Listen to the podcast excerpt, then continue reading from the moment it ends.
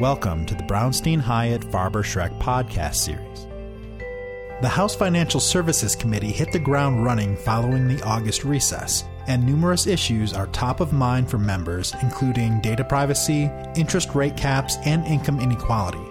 Mark Begich moderates a conversation with Zach Pfister, Milan Dalal, and Travis Norton, in which they discuss Committee Chair Maxine Waters' agenda and dive into legislative proposals that could gain traction over the next year.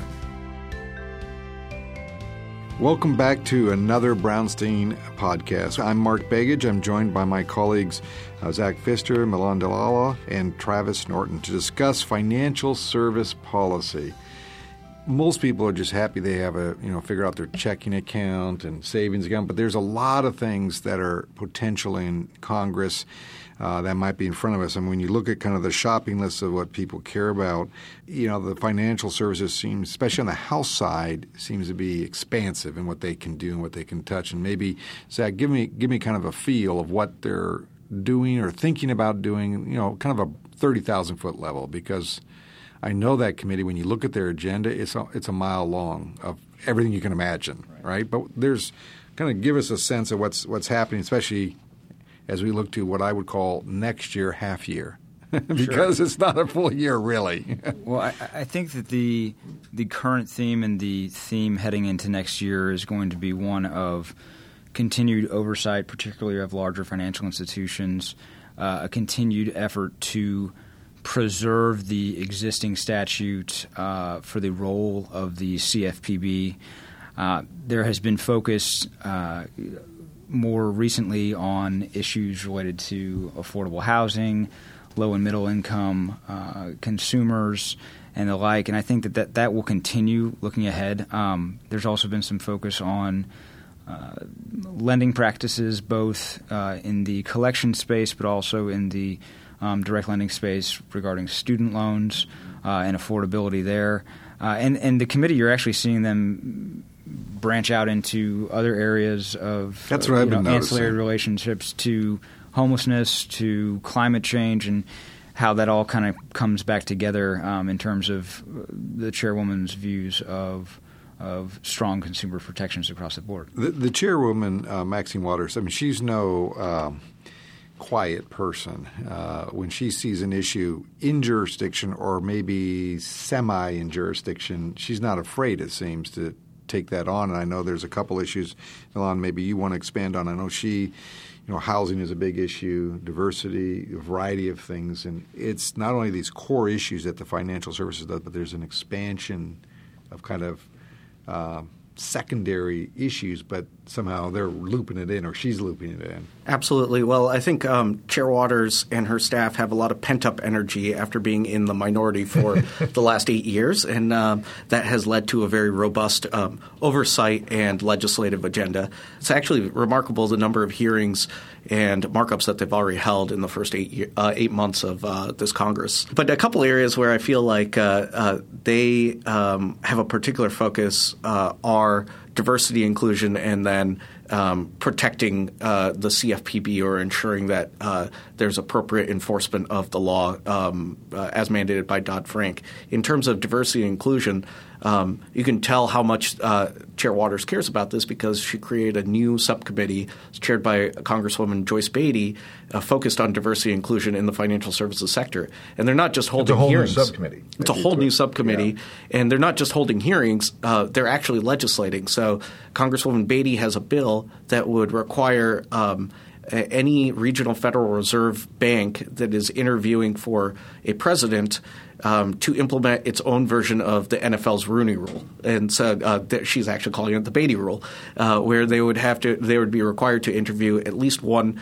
Uh, gender inclusive and one racially or ethnically inclusive candidate for the presidency. Really? So, so now, for and let's make sure people understand it's the president of that uh, of that regional Federal regional Reserve Bank. Federal Reserve Bank, not the President of the United States. Um, but uh, the idea of doing that um, what does that do to the system? I mean, does it slow down the process to select someone, or is it help me help the you know listener understand what does that do? Sure, I think it, I think what it, they're trying to accomplish is um, have the regional Federal Reserve banks, which uh, constitute uh, you know the uh, portions of the Federal Reserve System, be more representative of the entire country and the economy. And so the Federal Reserve uh, system, when it was created in 1913, the, re- the, reason they had regional Federal Reserve Bank branches was to ensure that different um, portions of the economy, uh, uh for example, Kansas City, right. um, would uh, represent views that aren't necessarily seen in Washington. For example, the farm economy. Right.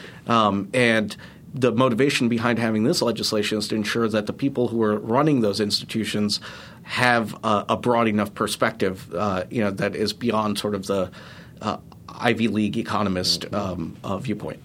Let me ask you. Um, there, there's as you think of those issues. I know there's one. Some call them interest rate caps, usury laws. Travis, tell me kind of what you're seeing out there. This seems to be you hear it come up once in a while but I'm wondering if it's going to come up in a way because we're now in a hyper political year because we're moving into the presidential. But what are you hearing on that front in regards to what uh, the chairwoman might be interested in or members of the committee? Yeah, there are many things that the chairwoman has on her legislative agenda. Picking up on the conversation we were just having, one thing that's conspicuously kind of absent is a data privacy type law. Uh, whereas when you say absent in the list of kind of the, the list of legislation she's focused on, that issue is kind of not there yet. It is absent, and data privacy legislation has always suffered from the fact that the committee jurisdiction process in both the House and the Senate is very split, and data security and data privacy is uh, an important issue across a lot of industries. So you have multiple committees trying to solve a problem and not always working together on yeah. it, but uh, whereas Senate banking uh, is likely to produce data privacy, data security legislation this fall. Do you think that'll um, be bipartisan, or do you think it? Uh, there's a hope that it will be bipartisan, but uh, Chairwoman Waters has.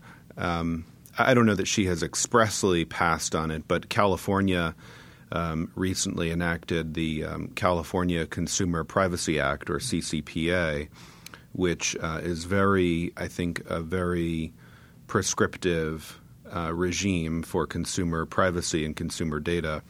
And there's this dispute nationally, uh, at least in federal policy, as to whether the California law should serve as a floor for federal policy or should be subject to federal preemption if Congress were to take it up. And I think uh, the chairwoman presently would like to see how the California law plays out, might in the future be open to entertaining a federal law that preempts state law, but it would it could not be any more any less restrictive than the CCPA. But to answer your question, one area where I think the chairwoman is very interested in legislating, and that kind of breaks through a little bit of the the din on all of the things that they're conducting oversight and legislating on, is this idea of a 36% rate interest rate cap on lending.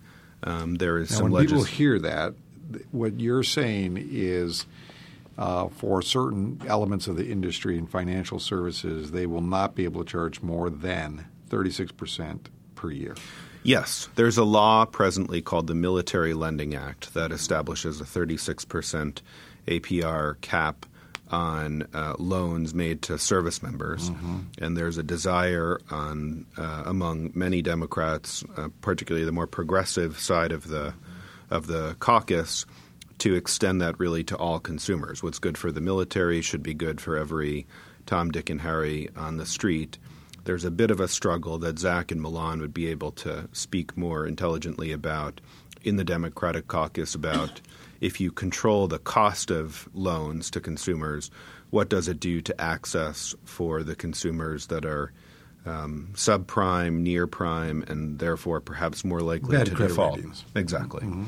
So, but I do think this issue of rate caps it's a very it's easy to sell uh, back home on the trail, easy to stump about because everybody has a credit card, a loan, these kinds of things, and it's easy. It's easier to sell that kind of policy back home than on, you know, the complexity is about you know student loan servicing. Zach, let me let me expand on that. Now, I do want to come back to uh, the privacy issue, and I know there's and I'll let you explain it, but the GDPR example that people are talking about. Let me go back to stay on the on the usury cap for a second. What is what are the Democrats? I mean, first off, you got presidential debates every month. It seems now. Uh, will this pop up in the mix? Will the caucuses of the House or Senate?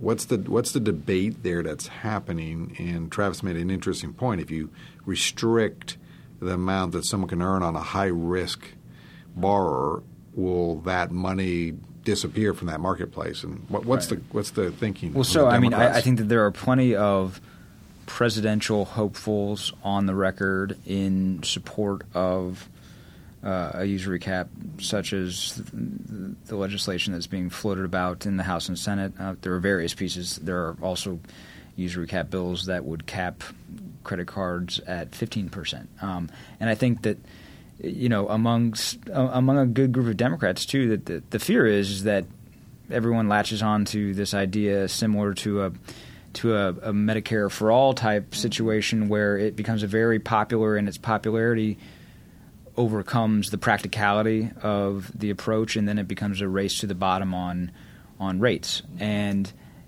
what happens when you have that race to the bottom but you don't have a solution for uh, continuing access to credit for subprime borrowers, um, or even borrowers with decent credit. Um, something like this wouldn't just affect um, individuals who already have a hard time getting a, a, credit card or a loan. It would affect folks. It has a ripple effect. Oh, it absolutely. Instead of down, right. it goes I up. mean, it, because you know, if we continue with the same, if industry would continue with the same uh, model that it uses to currently determine one's risk, uh, the bottom falls out there for those with with lower or bad credit. And to date, there has not been a solution to that. And there are folks and institutions uh, in, in, sort of that middle uh, credit range that offer alternatives to to payday lending whether it's through uh, through installment lending or through payday alternative loans through credit unions or the like. But that is that does not cover near the demand um, in that space. And if this if these caps would go into place without the solutions to accompany them, uh, the, the very people that they are seeking to protect would be most at risk of losing access to credit. And just to emphasize Zach's point, um, uh, there's some data out there that um, underscores the concern that some of these Democrats have about rate cap legislation. Uh, the Federal Reserve conducts an annual uh, consumer household survey um, where uh, it's often cited that um, uh, the about half of all American families don't have sufficient savings to meet um, a, a, financial emergency of four hundred dollars, and um, uh, you know often they have to turn to uh, uh, various um, you know uh, lending sources to uh, you know meet those emergency financial needs. So uh, that is one significant concern. There's a U.S. Bank product um, that U.S. Bank has been um, experimenting with with their consumer base. they they are I think the sixth largest uh, retail bank in the country, um, and they're offering a short-term loan to um, existing customers, and they're unable to do it at less than 88% on an on an APR basis. Wow. And so, if the one of the largest banks in the country is unable volume. to do it, and that, that has volume mm-hmm. and has an existing you know captive customer base, there's there's a legitimate question as to how others might be able to do it at a lower rate. It's an integrated. It's like if you solve one piece, you still have to solve access to capital, right? That's I mean, true. combination. You can't do one without the other. And in addition to Chairwoman Waters' interest in a 36% cap, um, there's also legislation from the progressive left, uh, Alexandria Ocasio Cortez, and some partners in the Senate on a 15% cap. Uh, so there's a little bit to the left. There's obviously a lot of energy kind of on the business and industry side to ensure that rates can be commensurate with market risk. You, you can see why. I mean, I'm just sitting here as again as a former elected, how that is appealing from the messaging, right? You know, when you say 36, people go, "What do you mean?" Then you say, "Well, we want to lower it to 15." The first response is, "Why not?" Right? So, and it's kind of interesting because you don't read a lot about it. You hear a little bit here and there, but it just seems it's one of those issues that I think if someone says, This is what I'm going to work on? Uh, I remember, um, Mark, you'd all worked on a bill to ensure your credit score would be free, right? And he wasn't able to do it, but just the awareness. And now today, you can get your credit score free. And almost every credit card or finance group will give it to you. You just tap a button. But in the old days, they wanted to make sure you paid for that. And it's interesting when you create the awareness, maybe not even legislation, things shift in the marketplace because they're worried about DC coming in and regulating to the extreme versus rational regulation.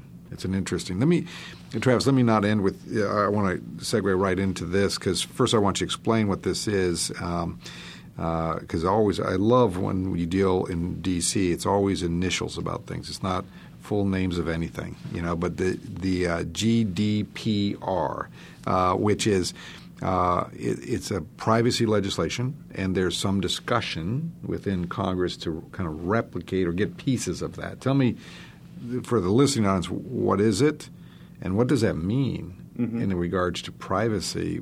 And this, when I hear about this one, it's pretty it's pretty in depth or extreme, some might say, right? Yeah. So GDPR is the privacy regime or, or data privacy directive um, that applies uh, in the European Union. And the reason you're bringing it up and the reason it's relevant to our financial services podcast here is there's been a lot of discussion as the United States looks toward a data privacy regime. We have the benefit of being able to see what the Europeans have done, uh, good and bad, good and bad, and trying to learn from their experience. Now, Europe um, is a little bit different of a financial services economy in that there are fewer financial institutions. It's uh, significantly more monolithic than our very diverse financial services economy here. Uh, in this country, we have not fewer than five or six um, financial services regulators at the federal level, um, state banking you. Mean when you say that, just make sure we know it's not five people; it's five agencies. Five agencies. yeah, no, there's five people. Thousands of people. yeah, thousands of people. uh, state regulators, state licensing boards. We have um, as fractured a regulatory apparatus as we have a diverse financial services community. So any data privacy um, approach here in the United States has to take account for that. Um, the Senate Banking Committee has been very interested in data privacy. Uh, Chairman Mike Crapo from Idaho has, for a long time, been very concerned about data privacy, both data held by uh, companies on you that you may have given to the company or that they may have acquired about you, and data held by uh, financial services regulators, most notably the Consumer Financial Protection Bureau. But he has um, foreshadowed uh, his plan to release legislation that would govern data privacy in the financial services sector. And he has had said some uh, complimentary and also some critical things about different aspects of GDPR. But I think as we look toward the fall, um, and we should note that Chairman Crapo's um, term under the rules of the Republican conference, his term as the chairman of Senate Banking is ending at the end of 2020. So he has about um, 15 months to really get his priorities advanced. But um, I think that he will this fall release some legislation that will restructure data privacy rules as applied to the financial services sector at the federal level. Uh, a, a particular component of this legislation will be this question of who owns a particular piece of consumer data. So the consumer amount or the person who has exactly. It. So the amount that Mark Begich has in his checking account today at Bank of America um, is that an amount that um, a Bank of America or any bank can kind of cling to, or should you, the consumer, have the right to uh, enable another business to reach into B of A's frame, mainframe, and pull that piece of data out for some other use or for a similar use that you would orchestrate as the consumer. So these are questions that the committee is wrestling with.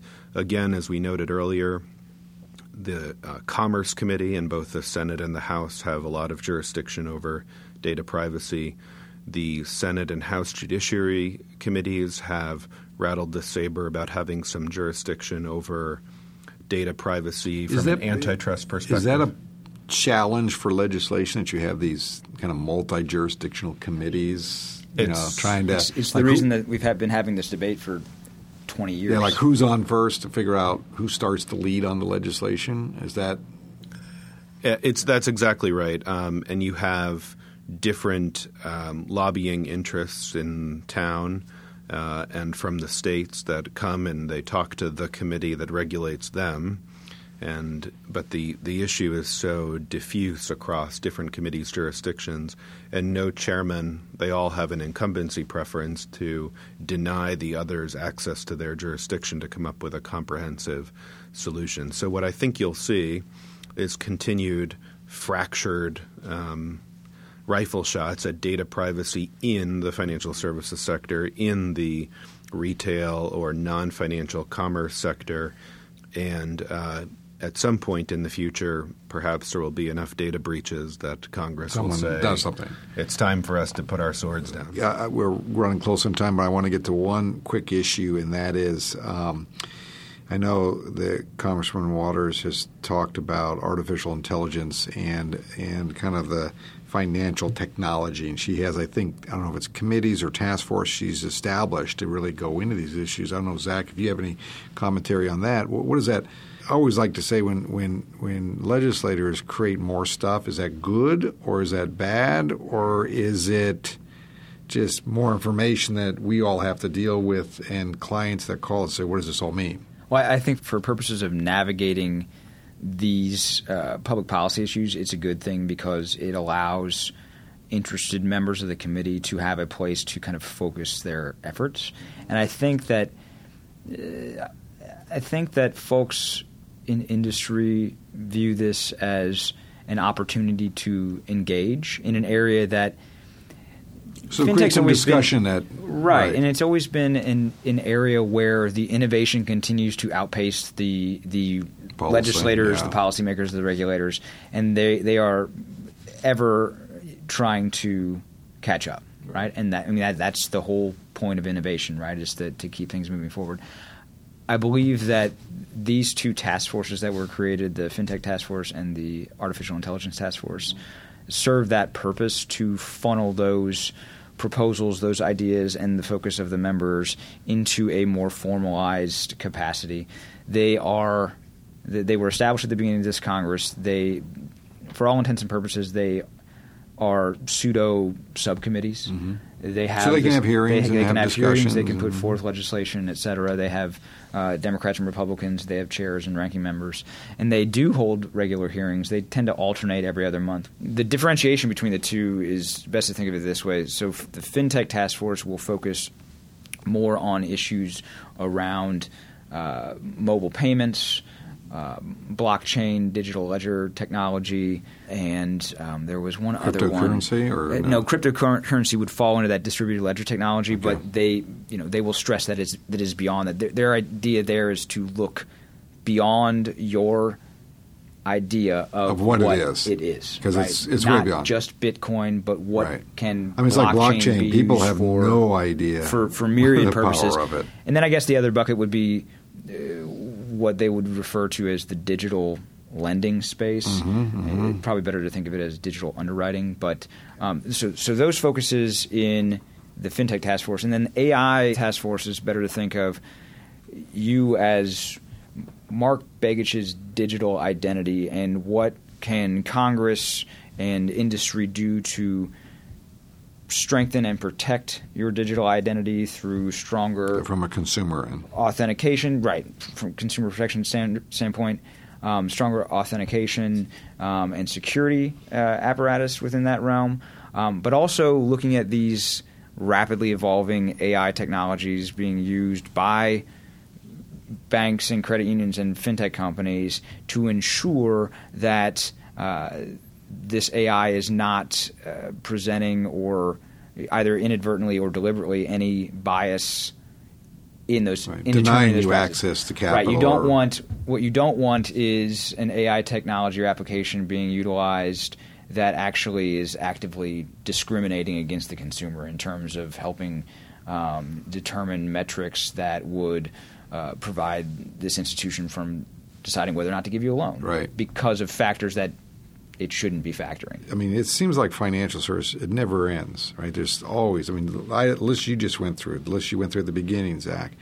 Um, what Travis talked about with all the you know issues around security and so forth, and what I like to say is the secondary issues of housing and all that that Milan talked about.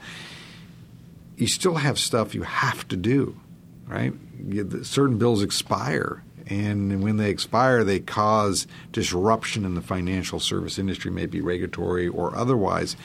Is there one or two items quickly each one of you could kind of rattle off that might be, you know, you kind of have to do, but not necessarily it's hopeful yet, but it, you got to do because if you don't do them, you're going to have a ripple or stuff that just seems like they're going to have to work on it. They may not solve it, but they're going to have to work on it. What, what do people need to kind of like if they were going to open up the financial paper of Brownstein tomorrow and say, what's the items you know people need to keep their eye on? What would that be? Let me start with you, Travis. If that's well, okay. I think uh, maybe I speak for all. There, there are three things that perennially have to get done. Um, and they are largely, I would characterize them as reauthorizations or extensions of existing programs the National Flood Insurance Program. Which is always a battle. Always a battle. Yeah. Um, Coastal versus others. Yes. that's kind of how I put it. Uh, uh, yeah, that's a very interesting one because of that divide. It is coastal versus inland. It's not so much Republican Democrat. Yeah. Um, the reauthorization of the Export Import Bank, which is a uh, credit insurance, credit subsidy for a lot of our exporters. Very important to them. And on the Senate side, there's a couple folks always that hate that. They don't like that uh, organization at all. A lot of rhetoric from some of the more conservative members yep. that it's a it promotes cronyism. And, right, and it's uh, why we're helping foreign you know companies that are doing business overseas. You know, it's all that argument of nationalism versus internationalism. So those things have to get done in in 2019. Mm-hmm. Uh, in 2020, um, the terrorism risk insurance program that expires next fall. Next, yes, next fall, and that will need to get extended. And for each of these three things, um, there's a series of kind of dials. They're often referred to as dials, where you can turn up the government support or turn up the interest of the private sector and so that's really the debate is always how much government stands behind these yeah, programs. Who pays for what? Exactly. So those are the three that really have to get done. And then I would just kind of note that the uh, Trump administration across a couple different agencies uh, put out very recently um, uh, new thoughts on housing finance reform, which has really um, some people refer to as the great unfinished work of Dodd Frank. Uh, Dodd Frank didn't really touch our housing finance system. And so you have now for um, 11 years, you've had Fannie and Freddie in conservatorship. And um, I think there's a lot of uh, interest on the Hill in trying to see what does housing finance look like in the future. But uh, as it has taken over a decade now of just conversation and new ideas, I think that's unlikely to get over the line, but there's a little bit of renewed interest about that in the last week or so. Zach Milan, any other thoughts on those? Those sound like the bills that have to kind of crank away. I, I would just say if if it is true that to date the committee has sort of put the data privacy and data breach issue on the, the House back, committee right on the back burner, whereas in years past they have attempted to uh, to broach the issue, always to come to loggerheads with other committees of jurisdiction, most notably Energy and Commerce. Mm-hmm. Energy and Commerce in the House is is without question taking the lead on the data privacy debate uh, for uh, for that chamber.